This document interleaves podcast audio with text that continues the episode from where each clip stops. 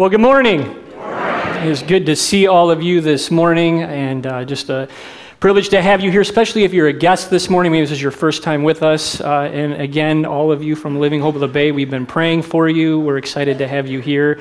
And I know you know a lot about Pastor Craig, so I'm looking forward uh, to getting to know you guys uh, even more in the coming weeks and months, and hopefully years, and uh, just see what God is going to do in and through your lives as you become part of this church. And, uh, and if you're a guest here, maybe this is your first time here, my name's Tim. I get the privilege of being the lead pastor, and we're so glad to have you here this morning. Uh, we're actually uh, concluding a sermon series. You're coming at the tail end uh, that we've been on for the last actually 10 services, nine weeks, one of them being Ash Wednesday. And we've been looking at family values, and we've been walking through the Gospel of Mark. And also, I want to welcome all those that are watching via live stream. I forgot to do that, but those of you that are watching uh, and following along from your homes this morning, so glad to have you here as well. Uh, but we've been going through the Gospel of Mark, and we've been looking at all these different values and seeing if they line up uh, with our values. And we've been asking God to challenge us and to just mold us and to shape us into what He would have for us. And uh, I did this the first week. I did this nine, uh, eight weeks or nine weeks ago. And I, when I gave you the list of all of the different topics that we're going to cover, you might remember I had you circle the one that you felt, hey, this is one that I really need to focus on. I really need to make sure that I'm here for. And so this week, what I thought I would do is I'd give you that same list again and ask you which one of these had the biggest impact on you. And I also know some of you, you don't like words, right? Like sometimes I hear like people will say the outline has too much information, and other times people will say it has too little information. Some of you are visual. Uh, so we did this for all the visual people this morning. The word people, you'll be fine. Uh, but those of you that are visual, so you can just go right to the emojis, okay? And you can think, okay, out of all these weeks, all of these different topics that we've covered, uh, and maybe you're looking at the list and you're like, huh, I don't even know if I was here for half of those, right? Here's the amazing thing you can go online and you can go back and you can watch or listen to any of these. And so if you're struggling, there's something going on in your life, I mean, I would just encourage you to do that while you're driving in your car. Maybe you're at home, maybe you're working out, whatever the case may be. But just get into God's Word and watch as God, uh, God's Word transform your life. And uh, what an exciting journey that we've been on. Today, uh, this last value, we're going to be looking at how our family can give freely and generously. Amen? Right? See, that was a good amen, right? Because most times, you know, people get a little uncomfortable. People don't like talking about money in church. Even having the, you know, the money emoji on the screen, you know, can be like, oh gosh, here it comes. Uh, but, but I want you to think about it this way this morning. As we've done all throughout this series, as we look at these topics, and what we're doing is we're looking at them in regards to in our own personal lives, but also how we're passing this on to our kids and to the next generation. And so um, this morning, maybe you're looking at this list and you're like, Tim, I got to be honest with you. I didn't, you know, do any of the homework assignments. I didn't open the Bible. I didn't pray with my spouse. I didn't pray with my kids.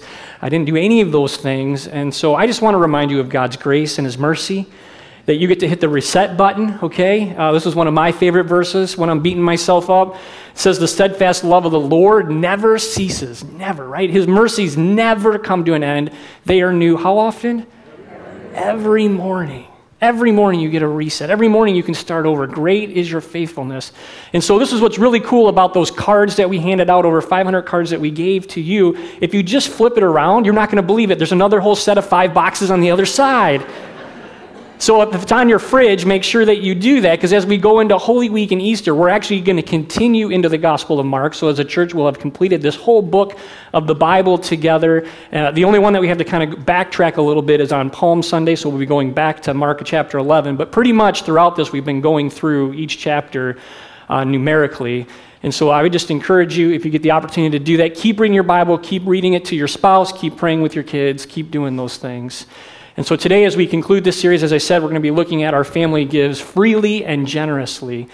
And I was thinking about this this morning, um, or this week, how many of us actually grew up in a home that taught us or modeled generosity? How many of you did that? A couple of you out there where your parents actually sat you down at the table and said, hey, this is what we do as parents, as adults. Like, we give a portion of our income, we give a portion of our income to the church, we give a portion of our income to other nonprofits in the area. And so that was actually taught to you. Think about that growing up. What an incredible gift, what an incredible value that was passed on to you. I've been amazed how many people I've asked this question to, and a lot of them will say, you know, that was never actually talked about. There was never an intentional conversation about it. Certainly, I maybe have sat in church if you were raised in the church and maybe you saw your parents put an envelope in the offering basket or you know, you saw your parents you know, pull out money for certain things or donate to certain nonprofits. But if it wasn't taught in your home, where did you learn about generosity? Where did you learn that value if it wasn't taught in the home? Those of you that didn't get taught in the home. Isn't that interesting? Did you guys hear what they said? Those of you that are watching, everyone said church, right? Which is probably a really good reason the church should talk about money and generosity, right? The Bible talks a whole lot about this topic. And so, as you're a parent, maybe your kids are out of the house, maybe you have kids now, did you or have you taught your kids about the value of generosity? Now, I was thinking about this uh, this week again with my in relation to my family and Lisa and I, and we have not sat down at a kitchen table and talked to our kids about generosity. In fact, if you were to interview them, if you bring them in a room and ask them about, you know, our giving habits, they would just assume that we don't give anything at all. Because I was thinking about this, honestly, because we do the automatic giving where it automatically comes out of our checking account, that when the offering basket comes by, we have ne- they have never, ever, ever seen us put anything in the basket.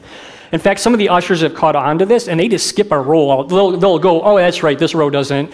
And they go on to the second row. So my kids might even have the impression of, yeah, the church must give so that dad can have a paycheck, but dad doesn't actually give back to the church right? So I am in this boat. Like, I realize that this is a value uh, that I need to sit down, that we need to talk about as a family together. And so that's what we're going to be looking at today. We're going to see how this scripture plays out and how we can all have this be a value in our hearts and our lives. So I'd invite you to, to grab one of the chair Bibles that are right in front of you. If you're in the front row, they're underneath the seat to mark the 12th chapter.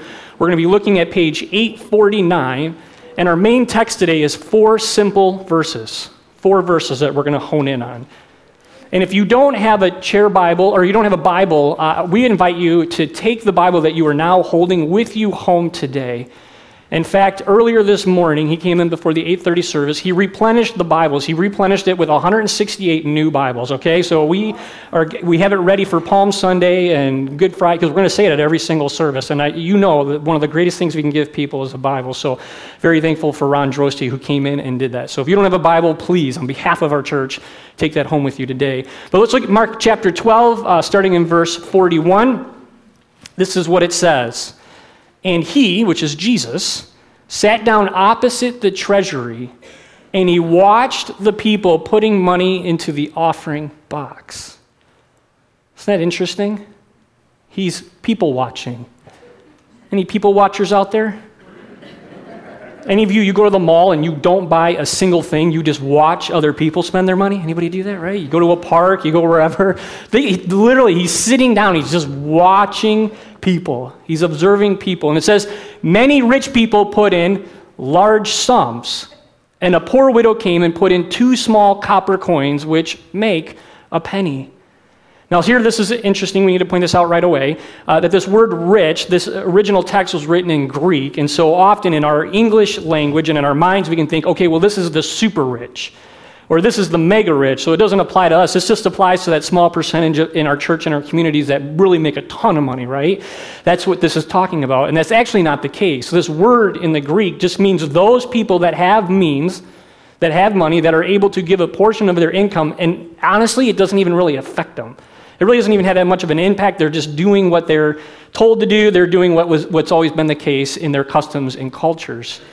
And so you have this poor widow who comes along and she puts in two small copper coins, which make a penny. So you have these two extremes, you have these two different examples of what's taking place. And Jesus, remind you again, he's just simply watching what's taking place. Now, at this time in culture, what they would do is they'd go into this part of the temple. Uh, it was called uh, the temple where the women were allowed to be, and there was actually 13 different offering opportunities. Think about this. And what they were is they were in the shape of a, of a horn. And so there was a small opening at the top. And as it went down, it got really big. And so when people would come with their coins and their offerings, they would put this thing into these receptors and it would make all of this noise going down. So, as you can imagine, those that had more coins, those that had more wealth, would, would, would put these things in there. It would make all of this noise and it would draw all of this attention so that people would see it was a matter of pride. Look at me, look how much God has blessed me, because they thought that if you had wealth during this time, that God's hand of blessing must have been upon you. There's no other reason other than God must have been blessing you. And so they would say, Look at me, look how much God loves me, look how much God's favors on me. And it would make all of these noises. And they had these little signs on the bottom of all, all of these 13 little stations and it would say, okay, well, this offering's going for this, and this offering's going for this, and this offering's going for this. I mean, wouldn't it be kind of crazy if we took 13 offerings this morning, right? Wouldn't that be incredible, right? None of you would probably stay long at this church. So here he is, he's watching what's taking place, he's seeing these things take place. And so we're going to look at these next two verses where it says, He called his disciples to him and he said to them, Truly I say to you, this poor widow has put in more than all those who are contributing to the offering box. For they all contributed out of their abundance, right? Which didn't really, at the end of the day, it didn't really uh, hurt them that much financially. But she, out of her poverty, has put in everything she had, all she had to live on. And then the text just ends. The story ends. Jesus doesn't tell the disciples, hey, I want you to go and I want you to give her some money hey guys, I want you to go and get some food and I want you to chase her down. I want you to make sure that she's taken care of today. He doesn't even look at the disciples and said, Hey, I want you to model this, right? Because so often you can read these four verses, and if you just take it at face value, what is the lesson here? That we should give 100% of our income away, right? How many of us want to sign up for that this morning? Right? They're like, now you're turning into a TV evangelist, right? Like, what is going on here? That's not what it's happening in this text. In fact, we have to dig a little bit deeper to find out. But in regards to that, I want you to think about that. I want you to think about just even the world that we live in and so often how sensitive a topic money can be and how often the church can be, you know, put in that position where all you care about is money and all you want to do is talk about money and this and this and this and this. Well, in fact, the verses right before that, if you want to just look back to verse 38 in your Bibles or it's on the screen as well, it says this that in, in his teaching, he says, Beware of the scribes who like to walk around in long robes and like greetings in the marketplaces and have the best seats in the synagogues and the places of honor at the feast. And it says, Who devour widows' houses. Those are some strong words from Jesus. And for a pretense, make long prayers. They will receive the greater condemnation. See, this is what's happening right beforehand. And if you were here last week, you might remember Jesus is in this dialogue. He's in this debate. You know, he's going back and forth with the religious leaders. Think about this in the temple. It's God's temple, but it's the temple that they were assigned to, you know, uh, keep track of the financial affairs of the temple. And so he's having this argument and this debate, and he kind of ends with this whole with this whole statement. And right after this is when he sits down and he turns and he begins to observe people as they give their offerings. What's also interesting is that at this point in the story, this is actually Wednesday of Holy Week, of Passion Week. Jesus knows that the next day is going to be the last meal, the last supper that he's going to have with his disciples. To institute Holy Communion, which we celebrated this morning. That he knew that he was only two, way, two days away from going to the cross for you and for me and for this widow and even for those religious leaders that he would stretch out his arms, that he would die on the cross, and he would do something that we couldn't do for ourselves. He did something for us before we were even born. He died while we were in our sins, and he did something for us in his grace and his mercy. Stretched out his hands, took his sins upon, or took our sins upon him, that he might die three days later, rise from the dead, that you and I could have life. And so often the scripture is looked at it like, well, she gave everything that she had, right? And, and Mark's very particular in that he tells us there's two coins. The only other place in Scripture where this story is listed is actually in Luke, and Luke doesn't give us a whole lot of details either. The one little detail that Luke adds to his gospel that Mark doesn't is that earlier on in his teaching, Jesus actually tells the religious leaders, he tells the Pharisees that they're a bunch of lovers of money. See, what this whole thing in context is, is this, is that this whole thing is actually breaking the heart of Jesus. This widow shouldn't actually have been giving her last two coins to the temple. In fact, if you go back into the Old Testament and you read all the laws that God gave his people, you can read about it in Exodus and Deuteronomy. God put out certain plans that widows would always be taken care of. In fact, he had very specific rules for the, for the, for the people of God, and he had very specific rules even for farmers and what they were to do with their crops so that no widow would ever have to go without, that they would always be taken care of. And yet here he is again, right? Remember a few weeks ago when Pastor Craig preached and he talked about clearing out the temples and that they had made it a den of robbers and it wasn't a place of prayer anymore. And now here they are again, and the abuse is still taking place. And it's breaking, it's crushing his heart. But see, in Jesus' mind, he knew he was going to die on the cross. He knew that he would rise again. He knew that he would launch his church, which we read about in the book of Acts. He knew that he would right this wrong in this system. In fact, if you read the book of Acts and you find out how the church started, it says that they would come together in their homes and they would pray. And they did these crazy things, like they sold their possessions. Think about this. And they brought their possessions and the money that they had together and they began to give it to the poor and they began to take care of the marginalized in society. And the church from then on out has been hopefully, purposely, and intentionally making sure that it rights that wrong. But so often in our lives and in our churches and our society, money becomes that object, right? Money becomes that thing. And so back to, you know, some of the churches out there, maybe you've heard of churches that have mismanaged money. Churches that maybe something bad happened, eh, eh, not just with an individual, but maybe as an entire church. Or people that are out there, I don't know if you know any of these people that proclaim to be, you know, voices for God. And so they collect money based on that premise and then live these insanely lavish lifestyles. Do any of you know any of those out there? Right? Any of you seen any of these in the news or on your television sets? And you scratch your head and you go, wait a second, this isn't how it's supposed to be. This isn't how it's supposed to be. So, as we read this text, this is what I would want us to do first is to look at this text and, and evaluate our own lives. You see, we've all been given our own little worlds to manage, haven't we? God actually trusts us with our own little economies, let's call them. And He gives us the jobs that we have and the influence that we have. And so we have this opportunity to own our influence, to, to realize all that we have is a gift from God, and that God, throughout the Bible, has asked us to give a portion of this out to be generous with others. And it's not that God needs our money, it's for us. Giving each and every time is for us because it breaks down this spirit of pride. The spirit of everything that we have is ours, and so we cling to it with these clenched fists versus living these lives open to what He has for us. See, the difficulty in this passage is we don't know the woman's heart. A lot of times we assume, well, she gave everything she had. Did she give everything she had because she was just so desperate? And so this was just her and her trust for God. And so, you know, here it is, and she's just going to put it all on the line, and she's going to go out without bread tonight. And not only does she, she didn't even, you know, hold back one coin, she gives both coins. Or what is it that is taking place in this passage? See, I believe that God has called us to support those in need in our community. He doesn't change from the Old Testament to the New Testament. Did you know that? In fact, isn't it interesting as you read the New Testament how many times it's mentioned to take after and to take care of widows? Paul writes all about it in all these different letters. In fact, James, the brother of Jesus, he put it this way Religion that God our Father accepts as pure and faultless as this to look after orphans and widows in their distress and to keep oneself from being polluted by the world. Isn't it interesting that both concepts are in this passage? That we would look after those that are marginalized, those that need help, those that can't do this on their own. And so the church rises up, and as the church receives funds, then it then disperses them out, and it understands that there are needs in the community, and the church can be a place where people can come and receive not just God's grace and mercy, they can receive this tangible thing, financial assistance. Think about that. Because this is what I believe is that generosity actually produces a heart of compassion and humility.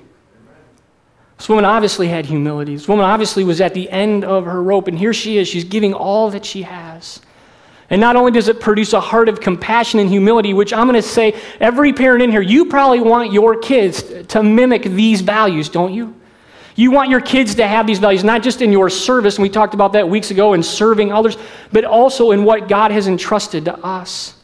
And that by doing this, that it actually breaks these strongholds in our lives of greed and pride. Fact, 2 Corinthians 8 7, think about this in view of our sermon series, right? But since you excel in everything, And we've been saying, hey, here's all these areas that we can push ourselves forward in, in faith, right? Believing that God still works today and performs miracles in our speech and in the things and the words that we say, and the knowledge, in complete earnestness, and in love for one another, loving God and loving our neighbors as ourselves. You have kindled in you. See that you also excel in this grace of giving. I want to show you a video this morning that we made last week. And I had the opportunity to go to Jim and Jen Pasiga's house. They've been members here for a long time. And uh, Jim and Jen uh, were actually, and Lisa and my, my wife Lisa and I, our first small group together. Uh, Henry was, wasn't even born yet. Lisa was pregnant with our eight year old. And it was funny, our, on our very first small group meeting, Jim and Jen called and said they weren't going to be able to be there because she went in labor with Owen. So it's kind of funny how that whole group started, right? But now that we've been in four different groups, it's nice that we're back in a group with them. And I have so much love and respect for Jim. Jim has helped me. He's just a regular guy in our congregation, right? He has helped me become a better husband. He is, just by watching him, has helped me become a better father. And I knew that he was really intentional. I, re- I, knew that he really had a handle on this value and passing this value on to his kids. And so I want you to see, as I just ask him some questions, what he has strategically done in his home. So let's watch this together.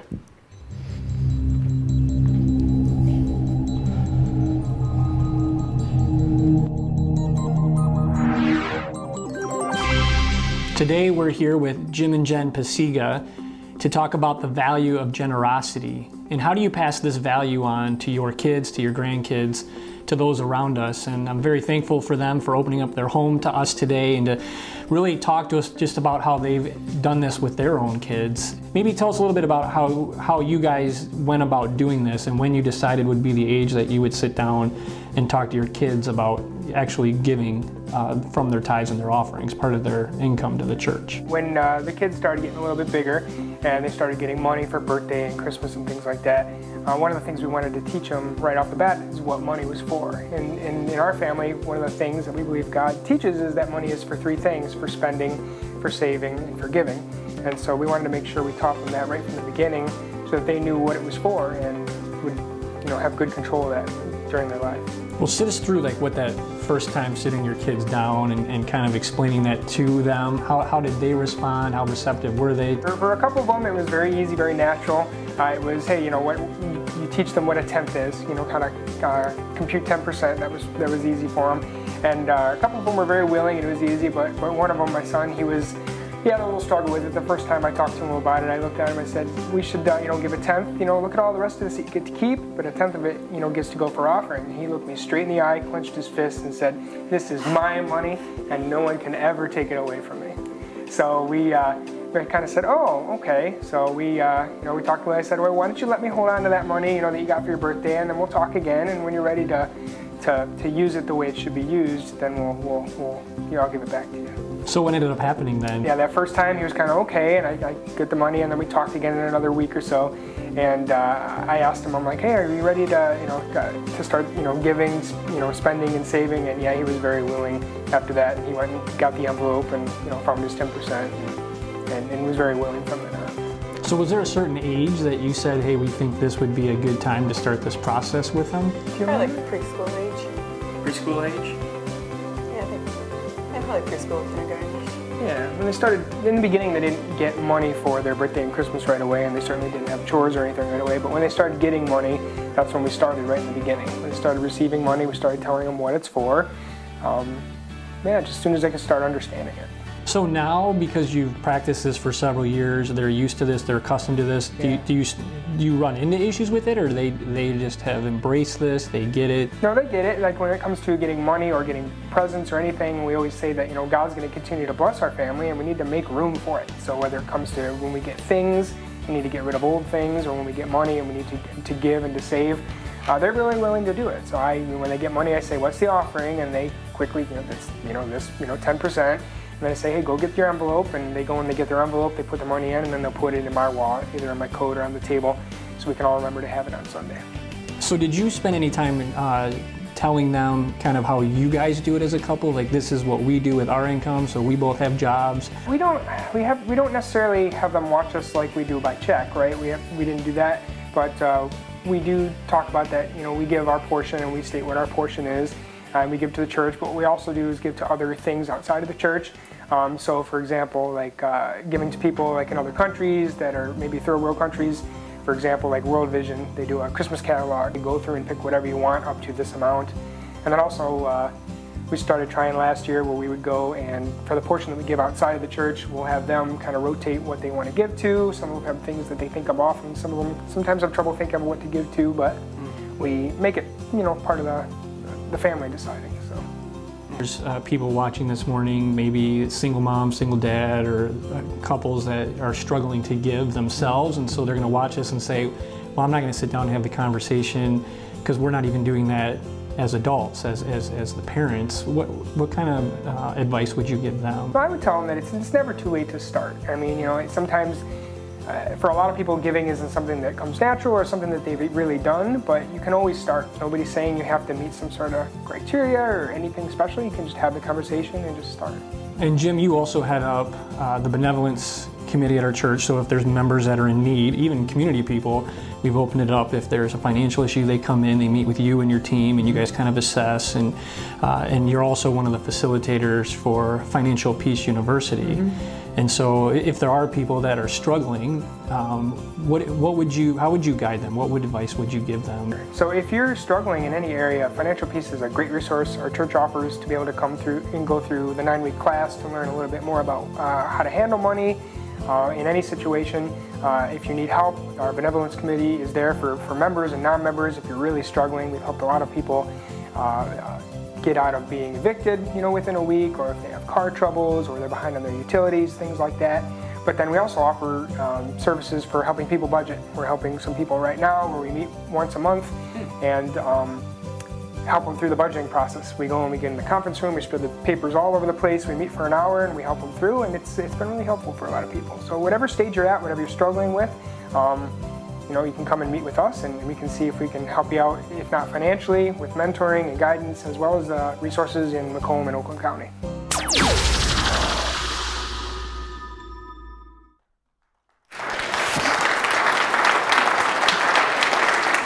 They did a great job, didn't they? Any of you grow up on Kraft macaroni and cheese? Anybody? This is what this guy had to say, right? He said, The only investments I ever made which have paid constantly increasing dividends is the money I've given to the Lord. Pastors will do their greatest service in leading their men to understand the truth of God concerning the stewardship, look at this, of time and money. And this guy from the very beginning gave 25% of his income away each and every year. Isn't that incredible? John D. Rockefeller, still considered the most successful guy on the planet. He said, I would never have been able to tithe the first million dollars, which you might remember he made it to billions, I ever made if I had not tithed my first salary, which was $1.50 a week. So here's our challenge, right? What are ways you can begin to live this life of generosity? You've probably already done this, but assessing the ways in which you and your family practice this, practice generosity. Ask God, pray to Him, ask Him to lead and guide you, and then step out in faith and watch what God can do in your life and your family. Again, passing this value on to the next generation. Here at Shepherd's Gate, here's, you know, if you're new here, these are some of the things that we do as a community of believers right? We want to make sure that we're doing everything we can to be the hands and feet into our community. So all throughout the year, and maybe there's things on here that we need to add, maybe there's things that we need to change. Man, we're open to that. We want to make sure that we're actually meeting the needs of our community. There's no widow that's going without. And I love so often, even with Step Out and Serve, so often the homes that we go and we work at are the homes of widows, people that have fallen on difficult times. And as many of you know, that every dollar that comes in our doors, 13% goes right back out into all the different ways that we can bless those around us. So you just believe that every age and every stage of life, right, can be generous. And so, really, this is a value that we can all own. And God's the one that sees our heart. He sees, he sees the attitude in which we do that. And I'm just so thankful to be part of such an insanely generous church.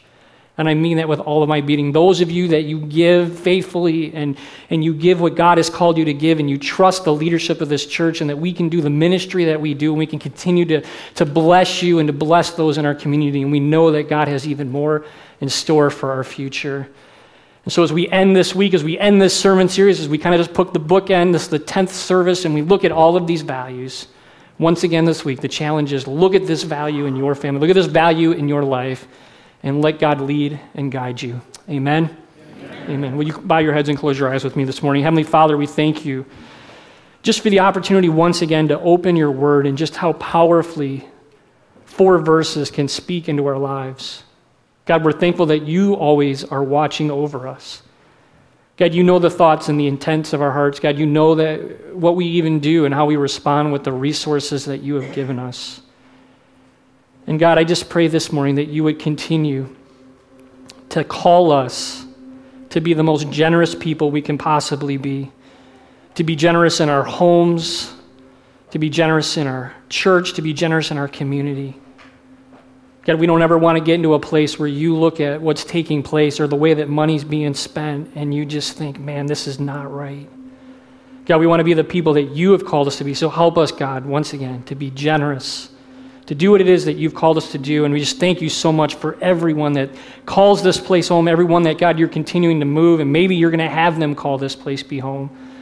And God, now we turn our attention as next week we start Holy Week as we take this time out of the year to really pause and to think about those eight days, your last eight days on this earth. So, God, we pray for conversations with loved ones. We pray for conversations with coworkers and friends. Give us boldness and courage. And God, if the candy bar helps, use that as a vehicle that people would be invited to be here to hear the greatest message ever, to hear what it is that you have done for us through your Son, Jesus Christ. So, God, we also ask first for your blessing upon everything that takes place next week here at Shepherd's Gate and in our community and churches all over the world, that people that are far from you or don't know you would come to a saving knowledge of you. So, God, we just love you and thank you. It's in your Son's most holy and precious name that we pray. And all God's people said, Amen. Amen. Will you please stand for the blessing this morning? Now may the Lord bless you and keep you. May he make his face to shine upon you and be gracious unto you. And may he look upon you with favor and give you his peace.